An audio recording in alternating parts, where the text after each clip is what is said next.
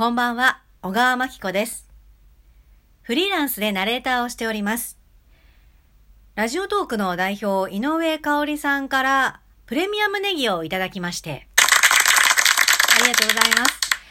そのメッセージでですね、アドバイスいただきまして、まあ私がナレーターということもあり、こう、発声のポイントですとか、それから滑舌、まあその収録のポイントについて番組配信してみるのはどうですかって、あの、アドバイスいただいたので、早速、その番組、えー配信していきます。もう5分ほどでサクッとお聞きいただけますので、お役に立てたら嬉しいです。はい。それでは、早速、3つ言わせてくださいってこれあの、新日本プロレスの岡田和親選手の マイクパフォーマンス、最近言わないけど、なんですけど、まあ私プロレス好きなんで、ちょいちょいちょいプロレスネタが挟まることはご了承ください。その3つなんですけれども、まず、1つマイクとの距離ですね。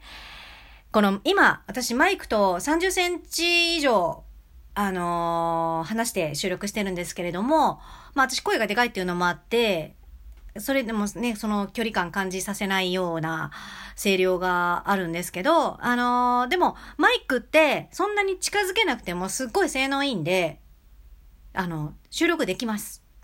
で、なんで、あんまりこう近づけない方がいいですね。あの、なぜなら、マイク吹いちゃうんですよ。で、吹くと、あの、聞きづらい。そこ、その、吹いてるのを聞くと、あ、ちょっと嫌だなって思っちゃうんで、あのー吹かないように、マイクとの距離はあった方がいいです。例えば、あの、吹く例として、く、ふ、ゆ、ぷとか。嫌でしょ？ね、こういうね、う行って吹いちゃうんで、それはあの、なるべく吹かないようにマイクとの距離を離すか、もしくはマイクに向かってまっすぐ離してしまうと吹いてしまうので、ちょっとこう、今、斜め横に結構距離近い10センチぐらいの距離で今収録してるんですけれども、その、斜めにすると吹かずに済みます。く、ふ、ゆ、ぷ。吹いてないでしょ？なので、このマイクとの距離、それから位置が大事です。そして、二つ滑舌練習ですね。えー私、配信前には、北村白秋さんのアメンボの歌という、これも滑舌練習として演劇人とか声の業界の人はもう基本中の木なんですけど、をやっています。アメンボ赤いなあいうえを浮きもに小エビも泳いでるってやつですね。これあの、ググっていただくとすぐ出てくるんで、北村白秋、アメンボの歌。これであの、ググってみてください。もう短時間でサクッとできて、舌が滑らかになります。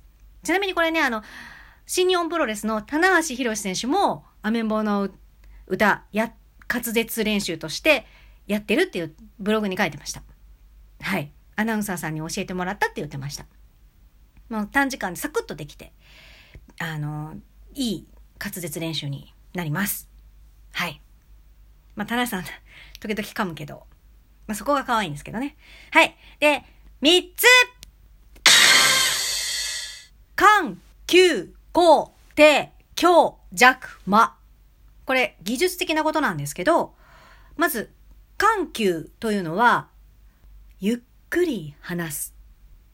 急いで話すっていう、この緩急はこれですね。スピードですね。話すスピード。それから、高低は、高い声で話す低い声で話すっていう、この音の高低ですね。あと、強弱。大きい声で話すと、小さい声で話す。それから、次、ま。これから言うことはとても大事なことなので、よく聞いてください。プロレスは面白い。っていう、この間を空けると、次の言葉に注目、まあ、注耳してもらいやすいです。というこの3つですね。1、マイクとの距離。滑舌練習。3、緩急、高低、強弱、間。この3つのポイントを押さえてみてください。